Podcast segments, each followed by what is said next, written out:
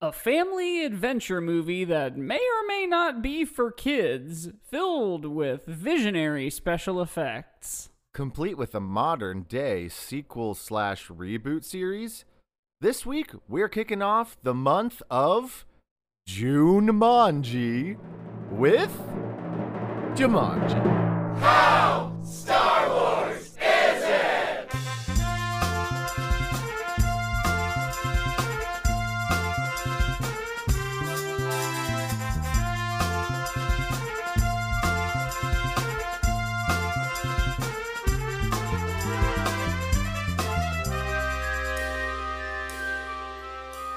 Welcome!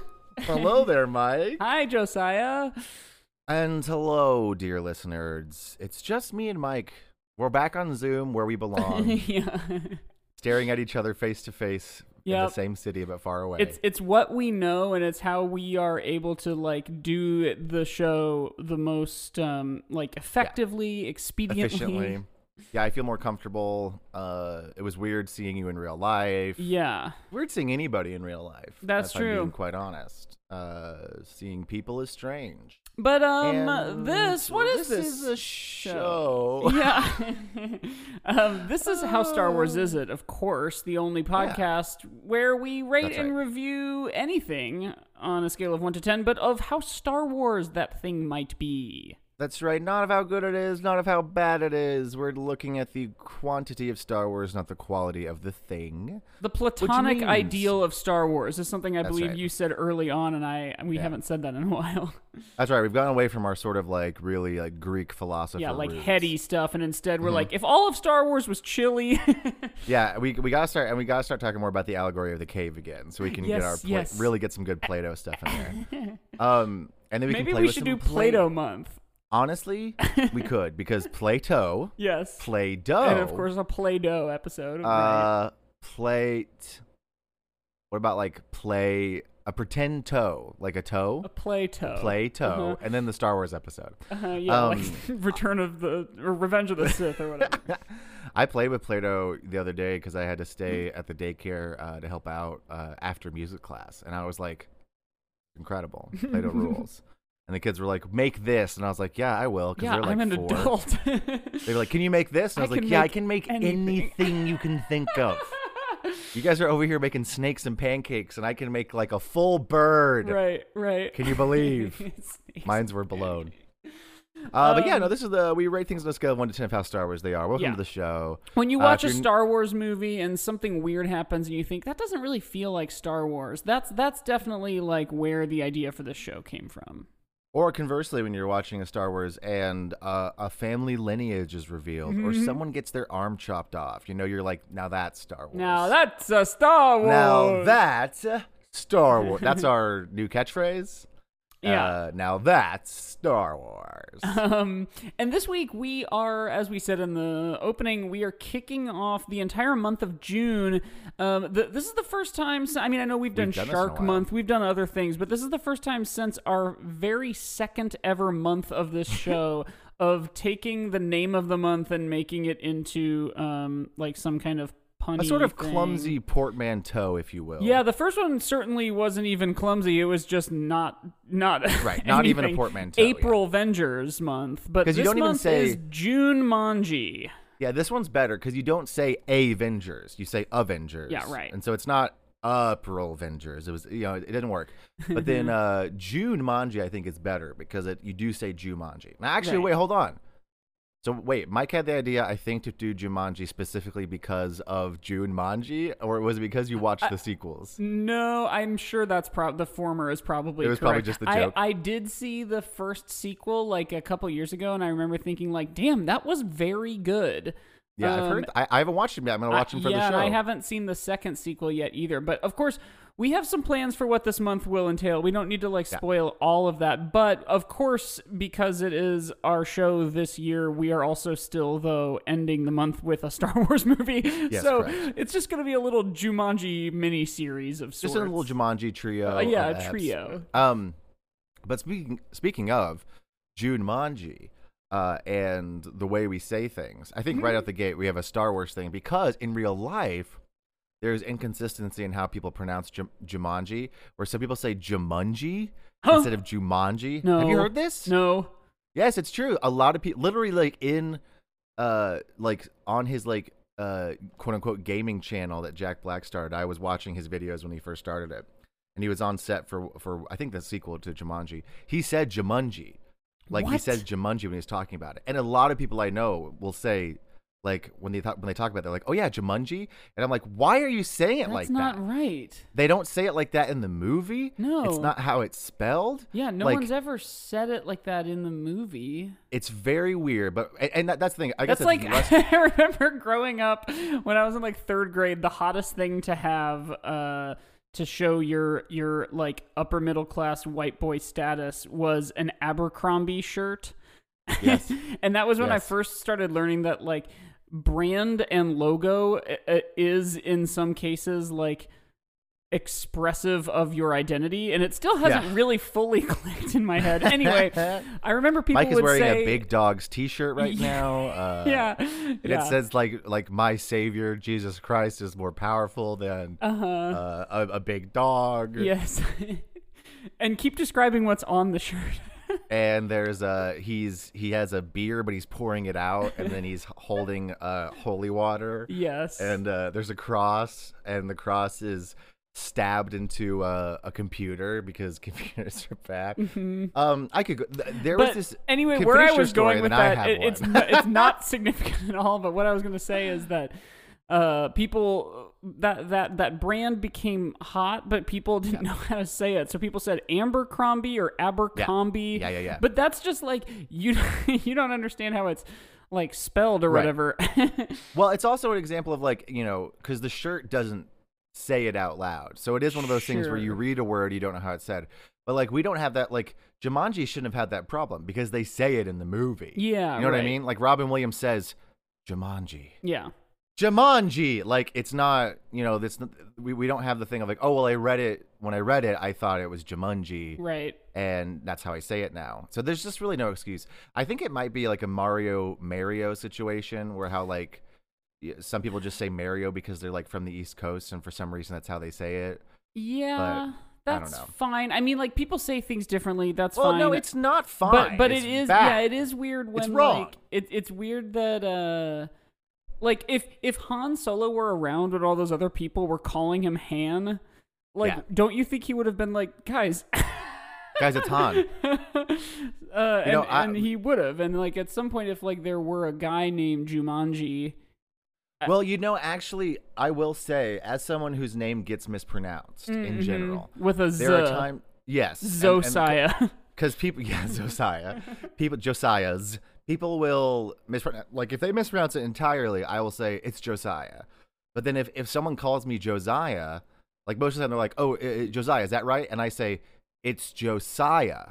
Uh-huh. And they say, right, Josiah. And then they say a Z instead of a S. Right. And then like, the head of my theater department called me that all 4 years of college. And I never corrected him after the first time because I was like, it's been too long. And I feel like Han probably has that where he's like, well, I didn't correct him at the beginning, and now like I can't do it now. The energy, it's that awkward. That's that social awkward thing. Where I remember seeing a Kumail Nanjiani tweet that was like, let's be honest, I just pronounce caramel however the person I'm talking to pronounces it.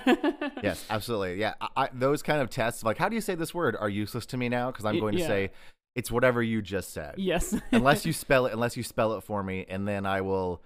Really have an internal battle of how I say caramel. I guess I say caramel. I don't know. But I did. I am almost certain we've talked about that before. Well, I know we haven't talked about this one yet. Hearing it all out loud. And of course, it's our typical pronunciation linguistics corner. But I know I haven't said this one before. So I'm going to share it because Charlie and I had a conversation about it the other day. Okay, the flower, Lilac. How do you say that? I say lilac. Right. And so Charlie said lilac to me, and I was like, what? Because it sounded strange to my ears. And she was like, lilac. And I was like, a lilac? And she was like, no, lilac. And I was like, yeah, lilacs. And she was like, what are you? You're what? And so then I started feeling like I was going insane. And so I had to call my parents to make sure that it was a regional thing and not that I had just learned the word wrong. And both my mom and dad were like, yeah, lilac. And I was like, okay, thank God. So it's just a Texas thing where we're lazy and we say lilac instead of lilac. Right. Like Monday, Tuesday. Yeah, Monday, Tuesday. But anyway, I guess we could talk about Jumanji. Yeah, I have actually a whole bunch of notes. Not many of them are like Star Wars-y per se, but yeah, my first notes were 1869, nice. Yeah. Yes, and me 1969, too. 1969, nice. I was like, that's funny. I do like that the premise is like, the story we're seeing is just like the meat between the bread of the Jumanji sandwich. Like there's always going to be two kids who find the board game and like have their life unravel. It is. I do like, and at the very end when it washes up on that shore and the French girls are like, what is these? Except they say it in French. Right. My first note was, I don't remember this movie at all. Yeah, dude, totally. Because, okay, so background. I remember seeing this movie as a kid. I remember being incredibly frightened by it. Yeah, it's a scary movie from a kid point of view. It's so scary from an adult point of view, too. Because I watched it with Charlie, and there were several times where we were both like, that's legitimately frightening. Like, this is anyway, all that to say, I was a kid, and the part that scared me the most, I remember, like, was the kid turning into the monkey. Like, I thought that I remember that being much. Like very upsetting as well. And his like monkey face scared me too much, and so like I saw it the first time, and then like did my best to never watch it again. And I think like occasionally it might have been on at like school, like or something. I don't know, probably not at school because it was PG, right. But I'd forgotten how much, like, the first 15 minutes of this movie take place in 1969. Yeah, with, like, little kid Robin Williams. Yeah. And then it ends with, like, his story sort of wrapping up. And I was like, wow, this is a weird movie because it kind of, the whole chunk of the real big chunk of the movie about Kirsten Dunst and her little brother bringing Robin Williams back, that feels like the actual movie, but it's actually the story of this kid in 1969. Yeah, that's actually a really good point. Like, who's the protagonist? It's Robin Williams for sure, but absolutely. It is very strange, and I only sort of clocked this time as an adult watching it, that like the resolution, they finished the board game, and then like the two people who have both grown into full ass adulthood, like go back and be kids, but then they like inevitably like get married or something, and know that the Kirsten Dunst character and the little monkey boy character, like they know to look out for them, and it's just like, it's weird. Okay, so you went back in time and then had to live as like adult children. So that sucks. I think they should have put one extra line in, because young Bonnie Hunt, who by the way is Laura Bell Bundy, as a young girl who is Elle in the Legally Blonde the musical. Yeah, that was something that like right off the bat that Caitlin made known, because there's at least one other Broadway-ish person too, like the sort of keeper of the two kids. Right. And she's also Frasier's wife. And so anyway, so star-studded cast, but there's a short like sort of throwaway line where the girl goes like, I'm already starting to forget what it was like to be an adult, and then it's like, but we can't forget the two kids or whatever. They're like, yeah, we can't forget them. And so there's sort of like hinting that like it's almost like Neverland. Yes, it's sort of like Neverland hinting, makes you forget. Exactly, but they don't like nail it down, and the fact that they do remember the kids and like how their parents died and stuff makes it seem like, yes, these people are actually like 70 years old, but are in the bodies of like 38 years old because they had like, to live. Do you think like they got to sort of wish to the board game of like, we want to only remember this, that, like in the, like the Infinity Gauntlet or whatever, my head is constantly thinking like, what if his brain like sneezes right before he snaps and like all the trees go away? Yeah. And they're just like inflatable, like arm flowy men instead. And he's like, oh no. Right. Well, I guess we have to live with this now. No, the mechanics of Jumanji are not explained very well, because it is sort of like did you know this was a children's book and that's what it was based on? Yeah. I had no idea. It was by that same guy, Chris Van Allsburg, who did like the, I think he did the Polar Express. Yes, and he did that other book that I can't remember what it was called, but it was just a series of just beautiful illustrations. And when I was in sixth grade, we each had to pick one of them and like write a short story, like based on the image. I think because Charlie was saying her dad used to read it to her. And I think it is, I think the book Jumanji is similar in that there aren't like words. It's just like, images of what's happening, and so like you sort of tell your own story. And like there's parts of the movie that are like shout outs to the book, like the lion stepping on the piano is like part of a, like and the monkeys in the kitchen. I with like Dinah, monkeys in the kitchen. I know. Whoa, whoa, whoa. I also wrote my next two notes were the invention of basketball shoes. Yeah, by David Allan Greer. Yeah, right. And then that the board and box look cool as fuck. They do. Absolutely. I would... Charlie was like, whenever the drums were going and they like grabbed like the young Robin Williams like grabs the box, Charlie was like, absolutely, I would do that. And I was like, yeah. Same. And honestly, when he opens the box and immediately is like, yeah, we should play. I was like, absolutely, I would. This looks like a cool game. It looks like an ancient treasure. Yeah. Like, yeah. Although the other thing, so going off the scary stuff, this is a scary movie, and like it's literally if you turn the knob just slightly higher, it's literally a horror movie plot, because the idea of a cursed game that you have to finish or else the bad things won't stop happening. That's a really good point. That is I think somewhat of like a classic horror movie plot. It's like the. Or it's like, reading the cursed text and then you have to destroy it in order, activating the cursed thing. That's a really good point. It's like, and there's nothing about it that's particularly like jovial. David Allan Greer later is like a really great, like, can you believe the day I'm having kind of like he's really comedy. Hamming it up and having a lot of fun. Yeah, but there isn't like a ton of comedy in this movie. No. Or even like levity for that matter. It's just intense. Oh, and like, you know what else I will say? If this will be like a hot new thing to say on Twitter, maybe this is a Christmas movie. It does take place at Christmas. It's so weird that's the wrap up. Like they're like, okay, we need to kind of have a really nice little button to end this movie on like a happy note. Maybe it's a Christmas party. It's a Christmas party. They're like, why would a bunch of people get together? There's no other reason other than Christmas. Like why would these adults like know two children in the future? Like, oh well, they could know their parents. I do love the idea that he's like in advertising, butterfly effect. It's like the fact that Robin Williams and Bonnie Hunt, like the fact that Robin Williams was back in the world, didn't change. It changed stuff locally, but it didn't change. Like those kids were still born. Everything else is exactly the same. Like normally when you have a time travel weird thing like that. Something intense will change. That's the sort of butterfly effect theory I subscribe to. Is the like the Lost or did you ever watch 11/29? No, 23/69 or whatever. No, yeah, but yes, I know. 63. The Stephen King Hulu Kennedy James go Franco. Back in time to save Kennedy or whatever. The one of the things that he like runs up against in all of his time traveling is time doesn't want you to meddle and change things, and it like pushes you back and it keeps you from doing them, or if you do it, like it tries to like contain, like I do like that idea of like if you change something in the past, the universe is like, shit, okay, what's like the biggest repercussions here that we can maybe like put an end to?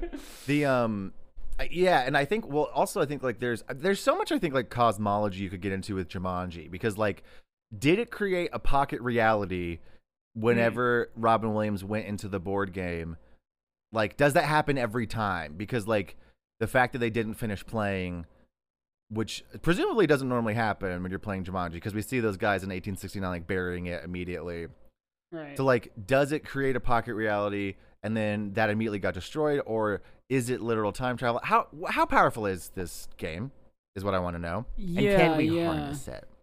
I think that this movie does a really good idea not begging those questions. No, like, it's very fun. We like talk about movies and the realities therein a lot. So like obviously it's the type of question we'd be asking. But this movie does say like, hey, we're at the top of the hill of the roller coaster. Like, just put your hands up and, like, enjoy the screaming. Yeah, I wasn't asking these questions while watching because I was just like, this is a real spectacle. Yeah. The funny thing was that I was watching on the internet on my computer. And so the buffering was bad. And so I couldn't tell if the special effects were good or not, or if they held up. That's a really good thing to bring up because I have like a bunch of notes in a row that are about the special effects. So my first note was that these 1995 visuals look terrific. The swoosh into the game, the like his fingers being pulled into the game, I thought was really cool. And then like the bats looked really good. But then like just two notes later, I said, the monkeys don't look great. Yeah. But, you know, they really strategically use, like, practical lion paws. Yes. And then I wrote, wow, the monkeys. These creatures have big Ivan Ooze energy. Did you ever see the Power Rangers movie? I love the first that movie. Like the sort of CGI in that movie is pretty much you know the dawn of CGI, but affordable to Saban as opposed to just like ILM. So it was like not super great. But one note that you know, like the big Little Shop flower. You know, big teeth one. There's like all those practical, there's like practical and CGI vines that are also very upsetting looking. They almost have like a fleshy quality to them, which makes them sort of look phallic. Yes, absolutely. And speaking of ILM, they did the effects for this. Yeah. And in fact, I think the director, I can't remember the name, but I think his whole thing is visual effects. Like, I think that's like his background. That would make sense. The thing I read about, you know, and we're always here on How Star Wars Is It to sort of tell you what we read on Wikipedia. Right. We'll do the work for you. But or what we read 2 weeks ago and are like partially remembering. Yes. Oh yes, he did Honey, I Shrunk the Kids. Yeah. Joe Johnston. He also did The Rocketeer. And Captain America: First Avenger. Wow. Yeah. Cool. But anyway, no, the effects were like the what was it? ILM, like sort of the things that were revolutionary about this were the like facial expressions on the animals, especially the monkeys. And right, which were the ones that I thought were the worst. Yes, absolutely. Well, I think it's because they were the first like time that they had done that anything had done that, and then also the hair on the animals was like a new thing that ILM had created, which the hair did look good. I was like, that lion looked really good. One thing about the monkeys that also was like a little uncanny is that they all basically followed this. They know how to drive, but they also all followed the same like gait, like the same like running mannerisms, and it would almost be like synced up. It looked like too perfect. I did have the thought about the monkeys where I was like, these are too intelligent, because I do believe that monkeys would destroy a bunch of stuff if they were. But I was like, but if these are normal jungle monkeys, I don't think they would get into a cop car and immediately know to push down on the accelerator. That's a great point, because when you something you said earlier that I almost said this and then I held it, but it's bringing it up again. You said, you know, like how powerful is this game or whatever. The other thing that comes to mind is like, what was the two boys at the very beginning? What was their experience? Because they didn't have like cop cars or like gun stores for that like poacher hunter guy. And in those two kids' reality, was the poacher hunter guy one of their dads? Yes. It's which I wrote down, ooh, how very Captain Hook. Mm-hmm. It's very, maybe that's what Jumanji is it's actually, it's not a curse. It's for people to. It's like a Bogart. Yes. It's for people to come to terms with their family trauma. Yes. And it's like the smoke monster from Lost. Yes. It like manifests itself to you in like unique ways unto like, the person. What kind of masculinity do you have a problem with? Well, I'm going to manifest as that, and then you're going to have to defeat me in order to become a true, fully realized adult. Yeah, right. I do. Okay. This movie is interesting. It's weird to me that it's like made a comeback and that they're making sequels. I guess it's not weird because it's a cool premise. And the idea that like in the sequels that it's like a video game is also like, it's such an obvious, like, yeah, of course, do that. That's such a good idea. Mm-hmm. The thing that is weird to me, cause I was scared of it as a child, So I didn't like it as much. But like this movie, I feel like has a pretty big, like people liked it. People remember it as like a childhood movie, you know. Mm-hmm. But like it's not, I know we're not supposed to talk about how good or bad it is. It's not actually very good. Yeah, you know? I can't tell if it's good. I found myself getting not bored, but getting a little impatient toward the end, yes, because like they still had like spaces to go in the game, and there was a lot of that like peril fatigue, you know? Yes, like, yes. Wow, the dice have to fall through the crack in the house, and like you have to get stuck in the floor. Like by that point I was like, this momentum is fully up to speed, like please finish this game. Yes. Well, and I will say like the final role with like Robin Williams and like when the hunters, that the whole 5 minutes before that is you're kind of like, well what else? I'm right. Like I'm kind of bored now. Like did we need the flood? Yeah, it's like finish this, please. Yeah, and also it was just like, oh my god, guys, you gotta just like sit down in one place and do this game. I know that, yes, like every like bogey that came out was like something that essentially supplanted their position and they had to go elsewhere. But it was like, fuck, like roll while you're running. I know. I was like whenever Kirsten Dunst like rolls really fast when he's like in the quicksand, I was like, yes, should have been the strategy all along. Like no matter what happens, just the next person immediately roll. Yeah. And then go as quick as you can. Prove to us earlier on that you can't do that, because like when she did that, it sort of like finished his quicksand thing. Right. And it got him stuck there. You know, yeah, like to show us earlier that you can't just right, you have to like take a certain amount of time, your way through it. Yeah, right. You have to resolve the like whatever the curse thing is. But yeah, no, I was like reading reviews of it, and like Roger Ebert, of course, was like sort of said what we're saying, and I guess what most people said was that like, yeah, the effects are very impressive, especially like back then, of course, and it's like fun adventure, it's like very interesting, but also it gets tiresome because there's not really a plot. Yeah, right. The plot is running from danger. The stakes are all external. Yeah, the plot is all running from danger. And then there is some like good stuff that like Robin Williams gets to do about like, you know, being a father figure or like being a man. But then also it kind of, you're kind of like not sure why he's being put in this place, because you're like, well, he spent all that time in the jungle, and why is he having to be a father figure to the kid? Right. It's just sort of uneven in the way it handles like what the adults have to learn. It's strange. Yeah, it's like shooting a bunch of like near misses of like a theme. Yes, like a lesson. You know, like you could make a case that it does a really good job of making a theme consistent, or you could also say that it's like, well, it all kind of smelled the same, but it wasn't like a perfect through line. It was like it's like poetry. No, yes, it is like poetry in that. Yeah, but, right, but maybe not good poetry. Yeah, sure. Like variations free verse. Variations on the theme, but you're not exactly sure what the theme is. Uh-huh. I wrote, here's two other notes I have. One, this kind of also goes into it's like poetry, it rhymes, or something like I've got a bad feeling about this.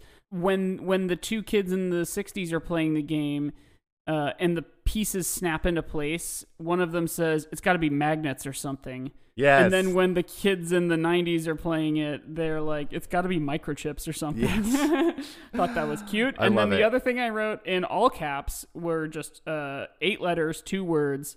This bird. Yeah. When they're out at like the river, they're trying to get the game, and it's like floating down the river, and then that giant ass bird has it in its beak. That bird was like, upsetting. Which that also looked practical. It does do the like you know, Star Wars-y thing of a mix of practical and visual, digital, you know, VFX. Yeah, it's like everything they could do practical. Like a lot of the creatures, I think, literally had models, and then but then they would transition into CGI, which it wasn't always seamless, but it was like, especially for the time, pretty good. And then to your point about all the the plot is just like run from danger. That feels very. Well, yeah, a lot of the prequels and the Rise of Skywalker is kind of what I'm thinking, which is just like Rise of Skywalker in the sense that it's like a series of events strung together by it's the same characters doing all of them, and then the prequels in the way of like the theory that's called like you're in a paper boat, I think is what it might be, is like referred to as that, like action is just happening to you. You're not you don't have a lot of agency. And they do more so than say like Anakin does, because he's just like pushed around by the Force until he becomes Darth Vader, you know, like, well, the kids they're just, and stuff are able to like try out some things. And, that's making me think that I think this is pretty Star Wars in that, yes, because it pushed around by the Force, and this movie they're pushed around by essentially the whims of this magical board game. Mm-hmm. It is very much like prequels, Rise of Skywalker. We have father figure issues. We have some family things that have to be dealt with. The practical mix of practical and digital effects. Yeah. The thing that I think makes it not Star Wars is I think this is such a high concept movie that that's not something you would ever like. All the action, I'd be like, yeah, that feels Star Wars-y, but the conceit of the movie itself is like something I don't think you would find in a Star Wars, you know, like the way that it's so high concept, like, with like a reality changes for a group of people in a town because of this thing. Yeah. It feels, although, what do you think? This was a joke I was going to make, or I don't know if a joke's much of an observation. 69, they said magnets.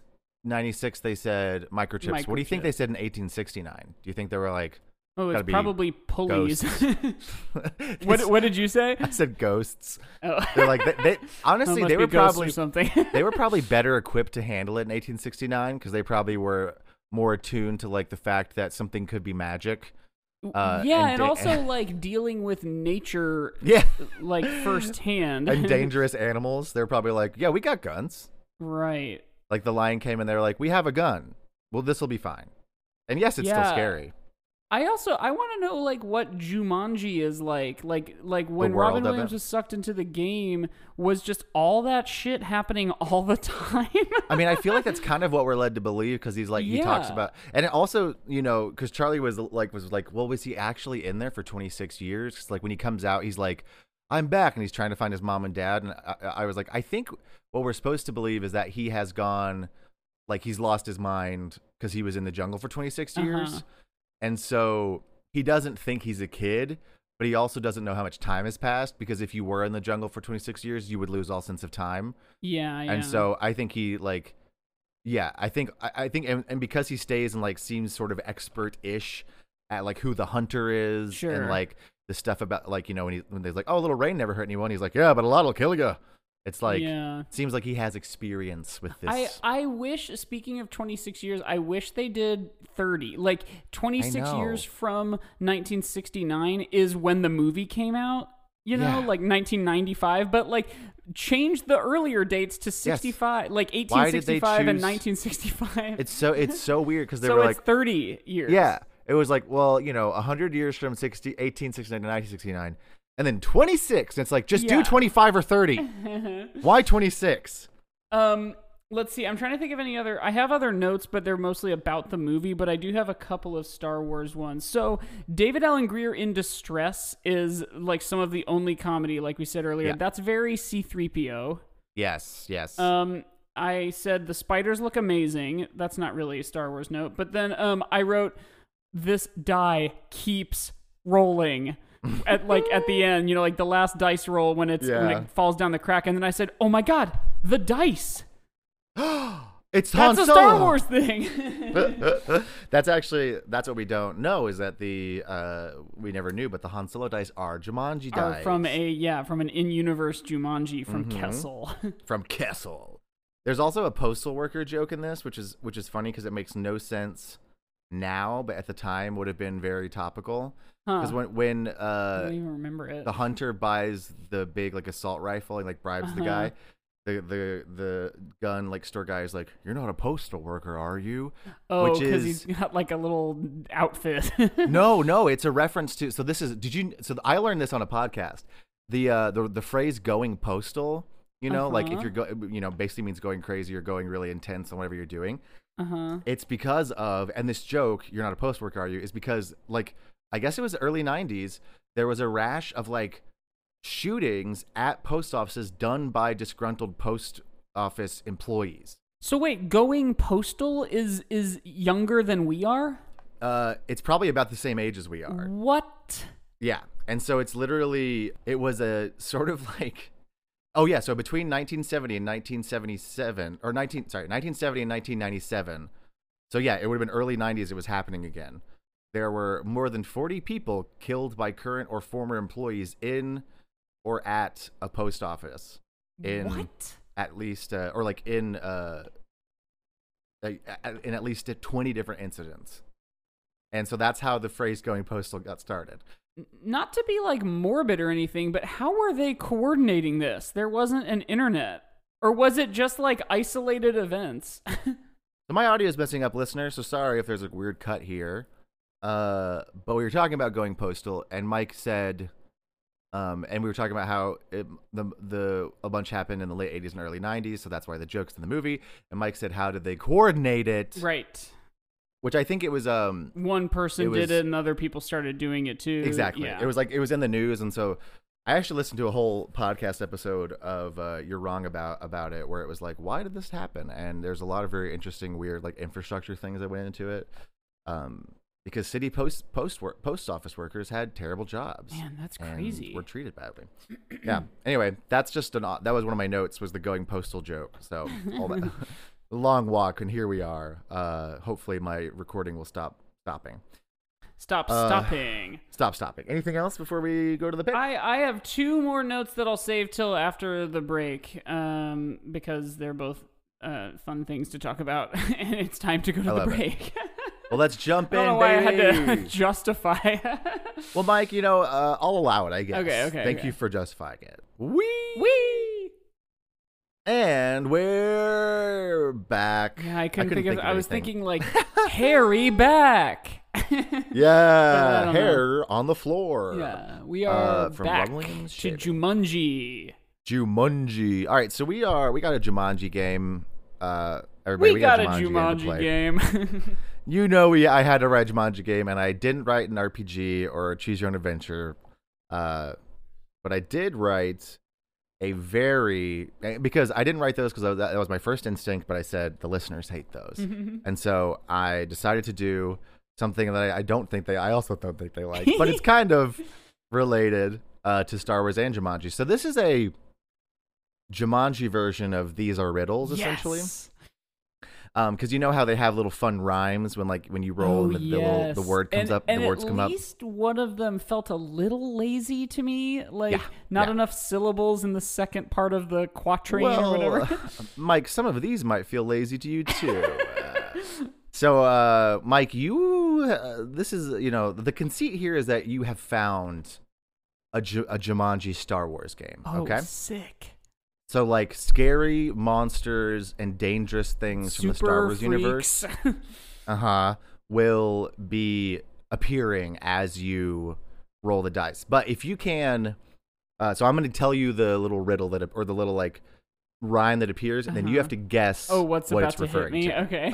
Yeah. I love that. And then if you get it right, or if you get it wrong, you get hit by the thing, and you have to run away or whatever. And if you get it right, it also still happens because it's Jumanji. So basically, it's just to see if you can, these are riddles. Guess what my little rhymes are. Right, like the stampede. And he's like, wait, everyone, get out of the way. Like you can anticipate the thing happening; it's still going to happen.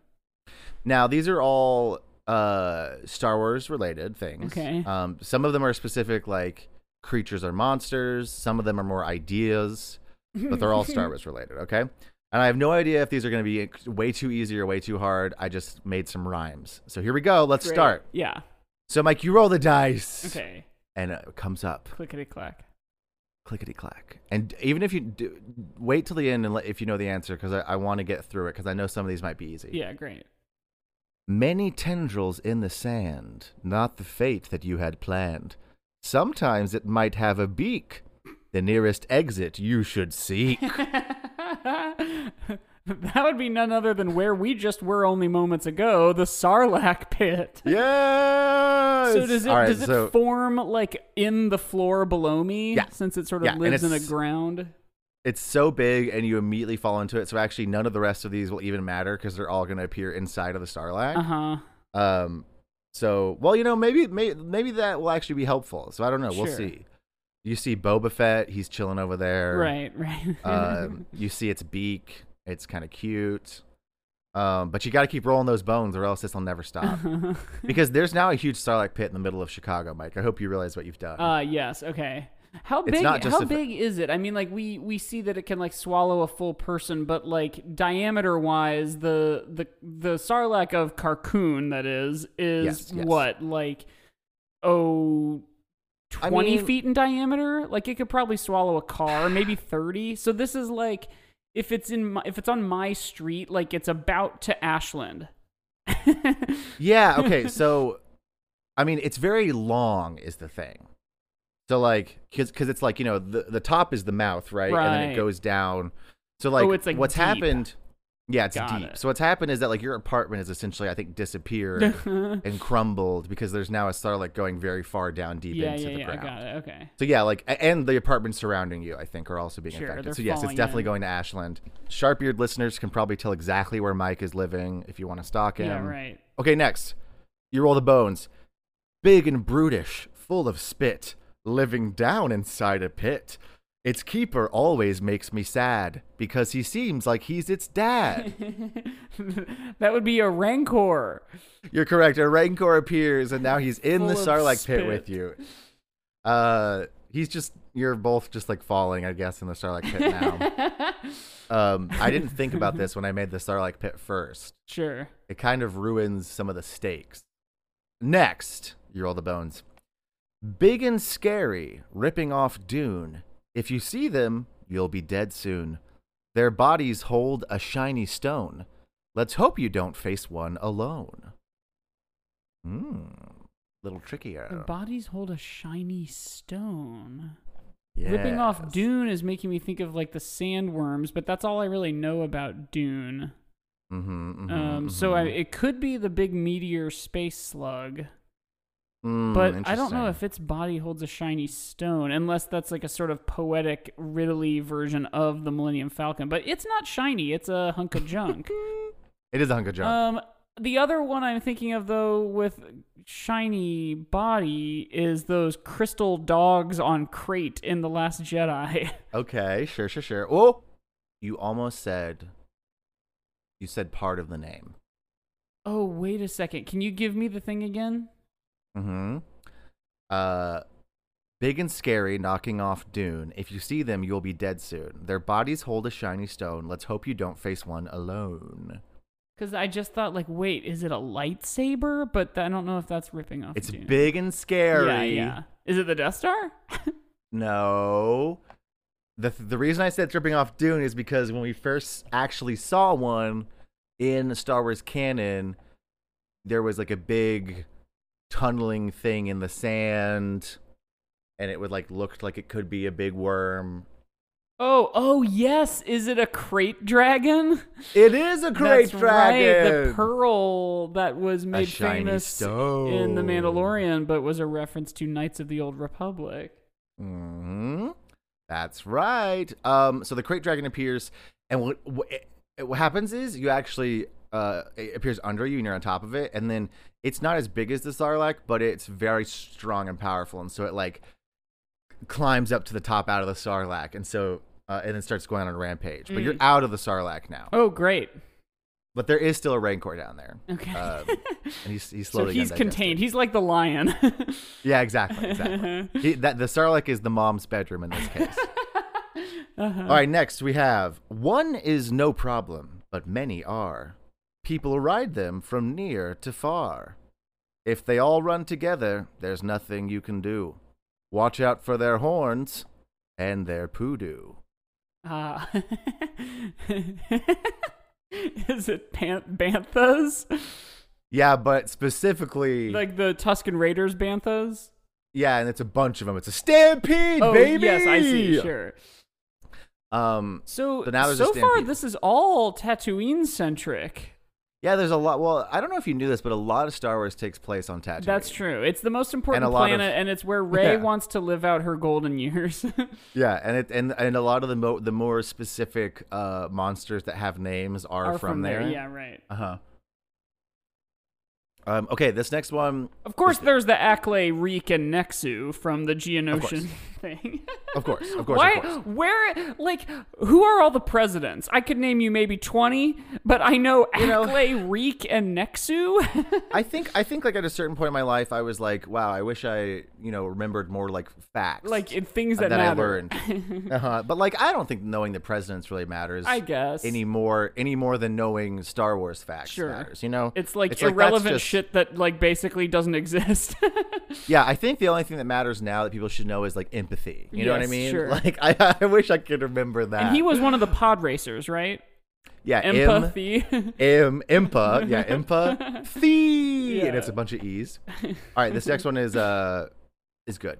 Not actually mean, just has a toothache. Go home at night for your own sake. Practical effects in any form. Likes to be cold, not to be warm. Now this is sort of silly. It might be kind of a poll. So again, my is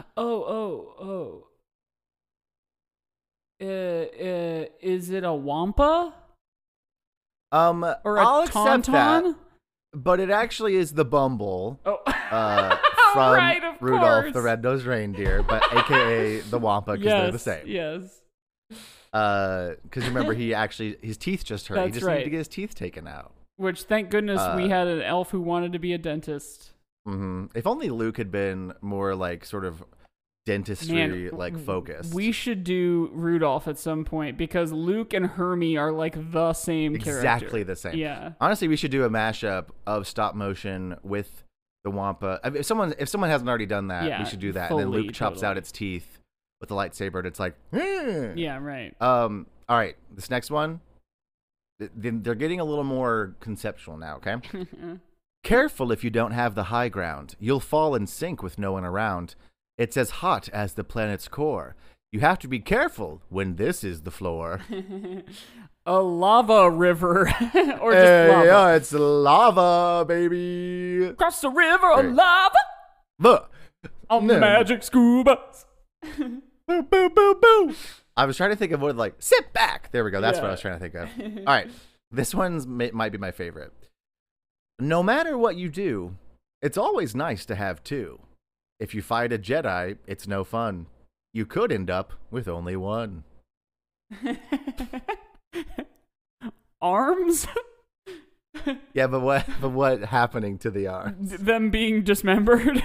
Yeah. So, I forgot to start narrating. So what happened was the Bumble comes out, he has all his teeth gone, he's fine. But then lava starts happening and you have to run away. Sure. And then your arm just gets chopped off, I guess. Is what happens. Both of them or just one? So just I can one, still roll the one. Dice? Okay. Yeah, in classic Star Wars fashion, it's just one arm. Yeah, and it's like a below the elbow. Like, yes, like it's just your forearm. Yeah. Mm-hmm. You can still show off your sweet biceps. Yeah. Yeah. All right. You roll the dice. I hope you don't have vertigo. Your demise will be long and slow. Don't worry. You might survive. Years later, you might somehow be alive.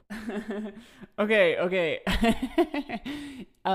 I'm going to guess that, like, again, similar to the lava and the Sarlacc, somewhere opening up in the floor of my house is a reactor core pit. Well, be even more conceptual than that. Falling? Yeah. Yeah, just falling from a high place. It's very dangerous in Star Wars. So yeah, you your arm gets chopped off, and then all of a sudden you're on top of, like, I don't know, Sears Tower or something. Yeah, and I just start falling. And you're like, ah! But you have the dice still, so you can roll. Clickety clack. This one might be a little too real. They care little for how you feel. They're selfish and callous and bitter, and might bully you off of Twitter. Okay, I'm thinking like trolls. Or like toxic fans? Yes, it's toxic fans. It's the racist and sexist fans. One of the most dangerous things in Star Wars. Yeah, true. So as you're falling, a bunch of just like really annoying people start falling next to you, and they start talking about how Rey isn't a Skywalker, like it's the most important thing in the world. And it's very annoying. We should do an episode on fans. Yeah, and be like, do they oscillate? Are they staying still? Right. Are they on the ceiling? Yes. Are they annoying on Twitter? Mm-hmm. Okay, this is the last one. And this is actually the most dangerous thing in Star Wars. Though your body can, your spirits can't fall. For if you're down, it's the end of it all.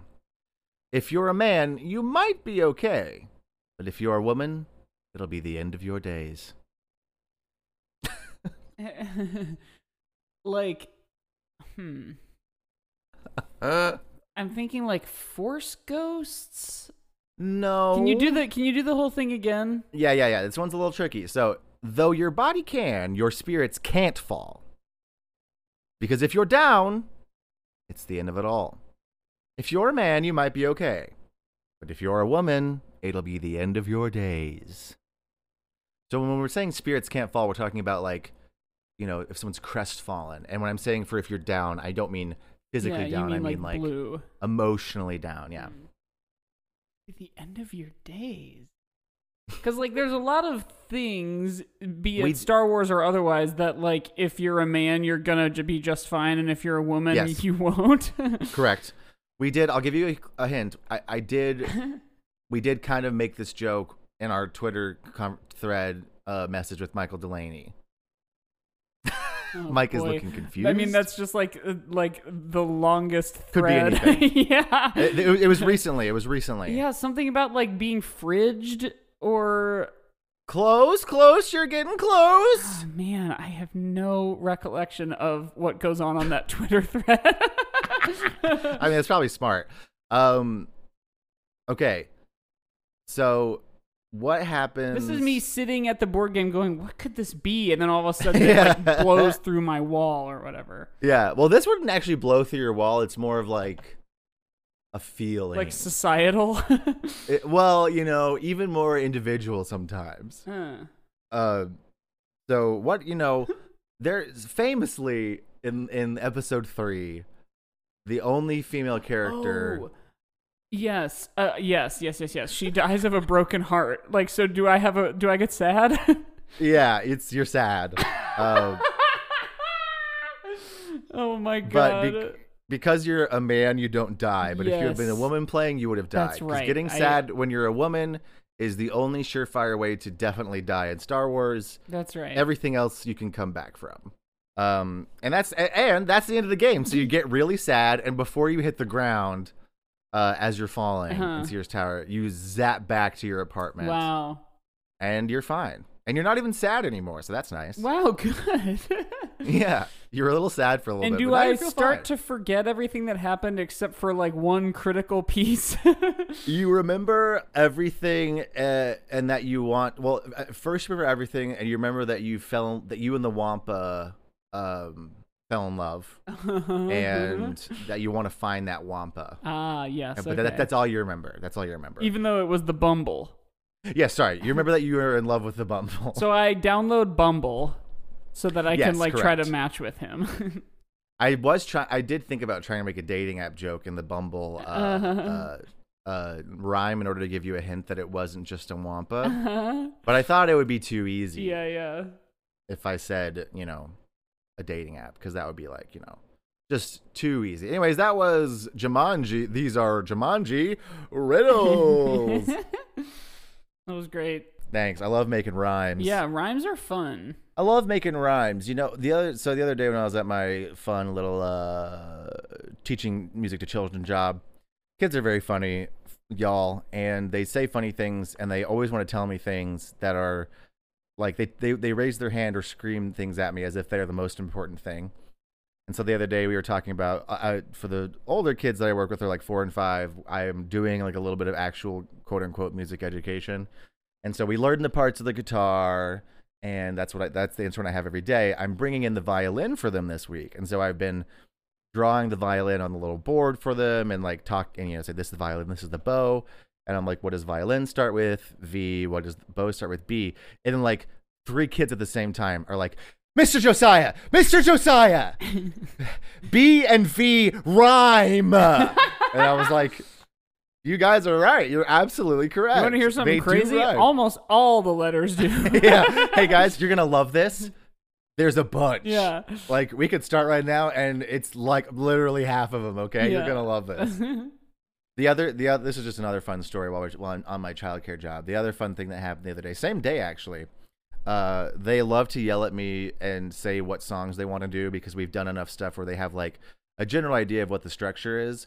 And so like, they'll be like, I want to do a bear hunt or I want to do this, this and that, whatever. And then like, so one of the kids said he wanted to do some version of bear hunt. And I had to do a different version of a bear hunt because they're wild children and they will hurt each other if I let them run around. Uh-huh. And so I made it very structured. And so we did the whole bear hunt. And then and for the uninitiated, you know, if you might remember this, we're going on a bear hunt. We're going to catch a big one. And then you like, you know, say it after each other. It's a, you know, uh-huh. classic camp song, yeah, classic camp little kid song. Is how I know it. And then we got done. They're back on their little spots. And this kid raised his hand and he goes, no, he didn't even raise his hand. He just goes, Mr. Josiah, I didn't like that. And I was like, what? And he said, I didn't like that. And I was like, okay, thank you for the immediate feedback. Yeah, and the teacher was like, yeah, the teacher was like, if he doesn't like something, he will let you know. Yeah. And I was like, great. I mean, honestly, I'm not going to change it, but it's good to know that you didn't like it. Very straightforward. And I wish more things in life were that way. Or someone just says very clearly, I didn't like that. Oh, I get plenty of that working in design. I don't know if I wish that. I guess more in like the actor world, like the creative world, it might be nice when you're working with someone. Yeah. Because sometimes it's like, just tell me what you want. Yeah, you know? Right. Be a weird direct. Yes, exactly. Don't be like, don't give me a bunch of notes that are sort of hinting at the fact that you think I'm shit at what I do, right. And just tell me what you want me to do, and then I can do it, right. You know? Or better yet, you come up here and do it, and I'll go home. Yeah, you do it. Yeah, I'll leave. I have a whole bunch of like travel and all sorts of things like coming up in the next couple of weeks, but both for work and just otherwise. And Caitlin and I were talking about it today, and I was like, now that things are kind of starting to open back up again, it's like all coming back with a vengeance. And I was like, yeah. I'm not ready. Not from like a health and safety standpoint anymore, more of just like, oh gosh, I don't want to have to remember to look at my calendar. No, like, yeah. For the most part, for the past year, it's been like, hey, can you do this one thing? And it would be like the one time a month that I would have something on my calendar. So it would be like hot in my brain because, you know, it was the exception. And now within 1 week, I have like a business trip for work. We will have just gotten back from doing a little mini vacation ourselves. And then I'm going after all of that week to see my family. So it's just like, yeah. Wow, I'm going to be traveling. I'm going to be planning. I know exactly how you feel because I feel the same way. We my stuff's opening up, you know, and like, you know, I'm vaccinated. A lot of my friends are vaccinated, which is nice. We can like hang out. But I am already getting I am stressed out by trying to do. Yes. And it's not even that many things. No, right. And like just the other night. It's just more than just zero. Night, yes, exactly. Like last night, we, one of my friends is doing a monthly live music show at a bar. And so I'm playing with her in like the little backup band. And like it was so strange to be at a bar. It was an outdoor little venue for like 3 hours last night, yeah. For like 4 hours with people, strangers that I didn't know. Yeah, that's and weird. Then also on a stage singing. Yeah, I literally couldn't look at the audience because I felt too like I was too anxious to. I don't get stage fright really, and it wasn't that I was nervous to perform. Yeah. It was that it felt wrong to like be with near people doing it at all. Yeah. And like I was like, I'm just gonna look at the words to the song and never out at the audience. Yeah, right. So anyway, that's been our pandemic corner. Yeah, so I have two more Jumanji related notes before we close up here that I just wanted to make sure I read off the phone. One is it's definitely up there in my like favorite types of jokes. Is basically my favorite type of joke, if I were to really like bring it up to a high level, involves just like making a mistake. Like the thing I always like talk about is like a blown opportunity is always really funny to me. Like if you get a chance to like say something clever, for example, I'm not saying this is clever, but I always wanted to have a one-man show with a whole backup choir behind me, like in like church robes, and call it Mike Gospel and the Mike Singers instead of like the gospel choir. And or do like a show called Mike Gospel Presents the Mike Truth. You know, like just something like that. That's like just my favorite type of joke. And this feels in the same realm as that.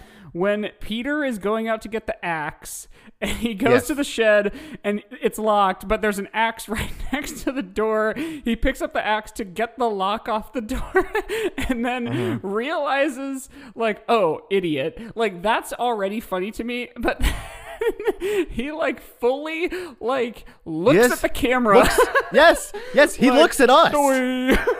And it's the only time in the whole movie that someone looks at the camera. It's so Charlie and I had the same thing. We were like, was he looking at us? Like, that's like, not okay. Can you believe this? It's like, is he aware that he's the only character that's aware he's in a movie? Yeah, so I loved that. That was right up my alley. And then the other thing I wrote down was when the David Allan Greer and I think the like mom, not the mom, but like the keeper, the guardian of the kids. The aunt. When they're out kind of in the world.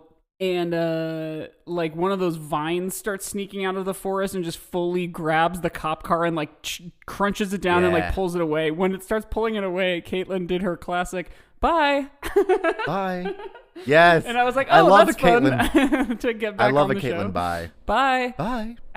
There's a lot of bye and that, opportunities. Of course, made me laugh, and then of course it was also funny because it was a cop car. It was like, "Oh yeah, bye, bye, a cab, baby, bye, baby." I do think this movie. So this is something that we'll get into our social commentary corner a little bit here.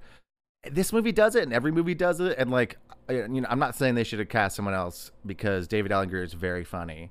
And I think he's great, but like once you start this is one of those. I think I saw it first on TikTok, and I was like, this is something that I've noticed and kind of didn't have put into words, but like in every movie and TV show, if there's like a cop character, it's a black guy, like, and it's such a weird, like. I don't know, sort of, I guess, like liberal, sort of like post-racism world thing, I think. Right. Where it's like, it's a little bit, and it's also a little bit of like, sort of propagandy where it's like, no, it's okay. Yeah. The cops are black. Yes. And like, or like if there's a judge, like a random judge, it's something you see. And I'm not saying it's everything, but it's so, I mean, even in freaking Onward, the Pixar movie, the two cops are voiced by, I know at least one of them is voiced by a black woman, and they're like Cyclops in the movie, but like, they're like, even in this animated movie, they made the cops black.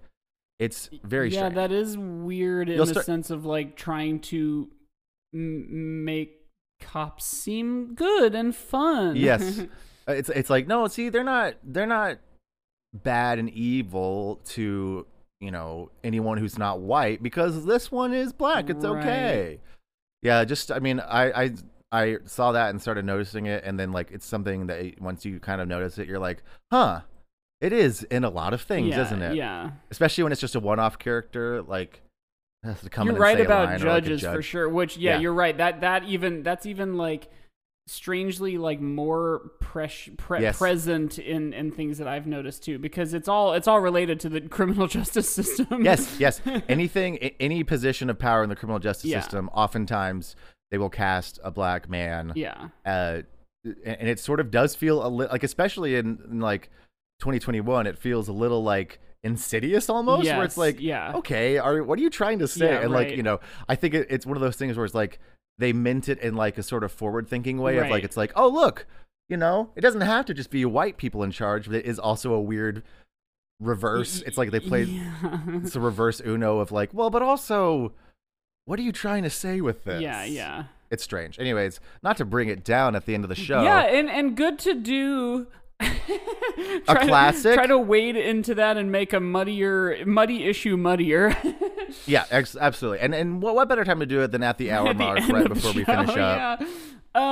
I don't know. I said all my notes basically. I like the idea that David Allan Greer is C-3PO, and I like the idea that like the bit about CGI and visual effects being like kind of revolutionary, but also kind of bad. Yeah, I think it's gonna be like medium for me, right? Because it is a movie. Yeah.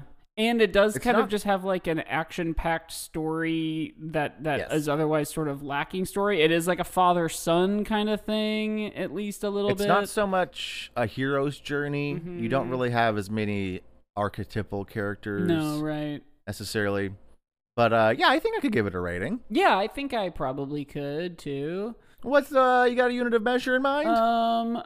Gosh, I feel like I gotta say those crazy ass monkeys. Yeah. But like, I don't know.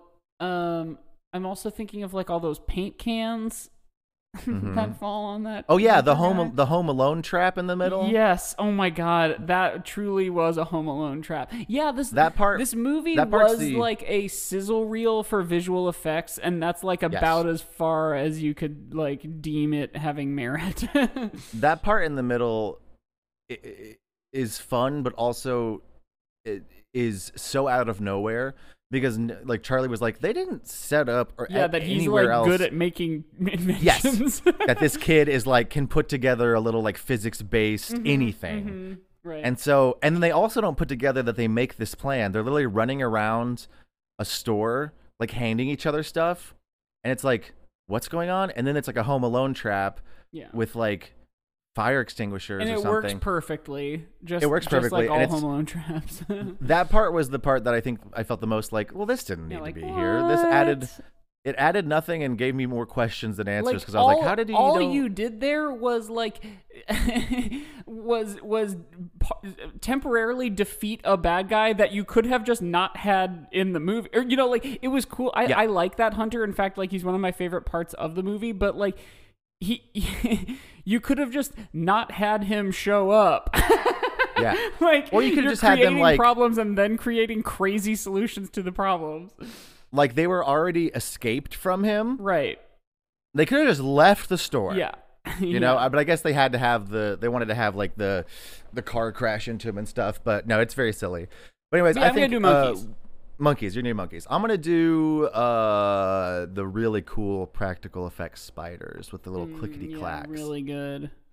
I think I'm gonna say like 4 or maybe 5. I don't know. What are you thinking? I could be convinced to do 5. Yeah, well, I don't know why my brain went to 6, which is like truly a crazy thing to say now the more I think about it. I think you're right. I think it's got like some fantasy-isms to it, but it's certainly not a movie that you could like say is a Star Wars movie and have someone believe you.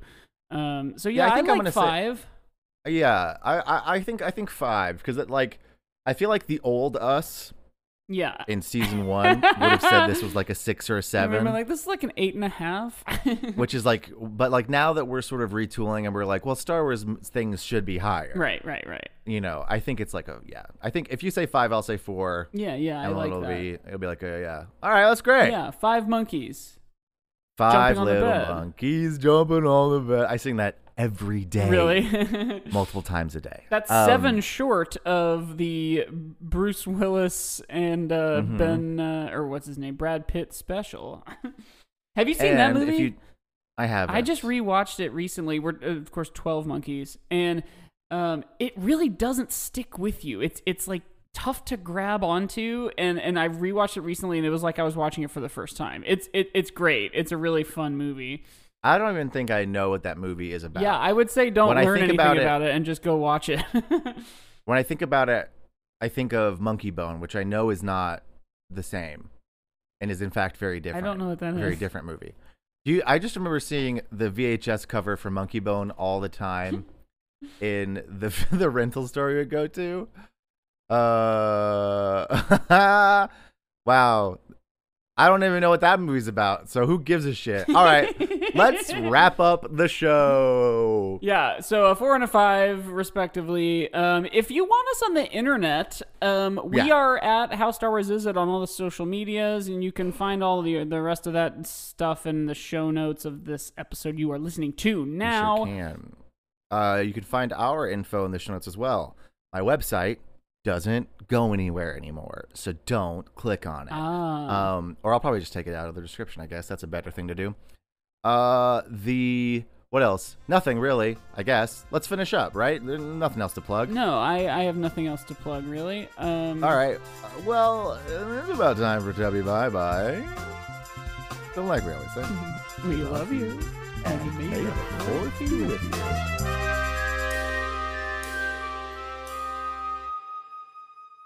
Can you tell me if you recognize the cover of Monkey Bone? I'm looking at it now, and I sure don't. But the IMDb little, paragraph blurb is, in a coma, a cartoonist finds himself trapped within his own underground creation and must find a way to get back while racing against his popular but treacherous character, Monkey Bone. Incredible. What? What a cast. Yeah, Whoopi Goldberg? Giancarlo Esposito's in this? Apparently it's not very good. I want to watch this. I want to watch this tonight. I'm going to watch this tonight.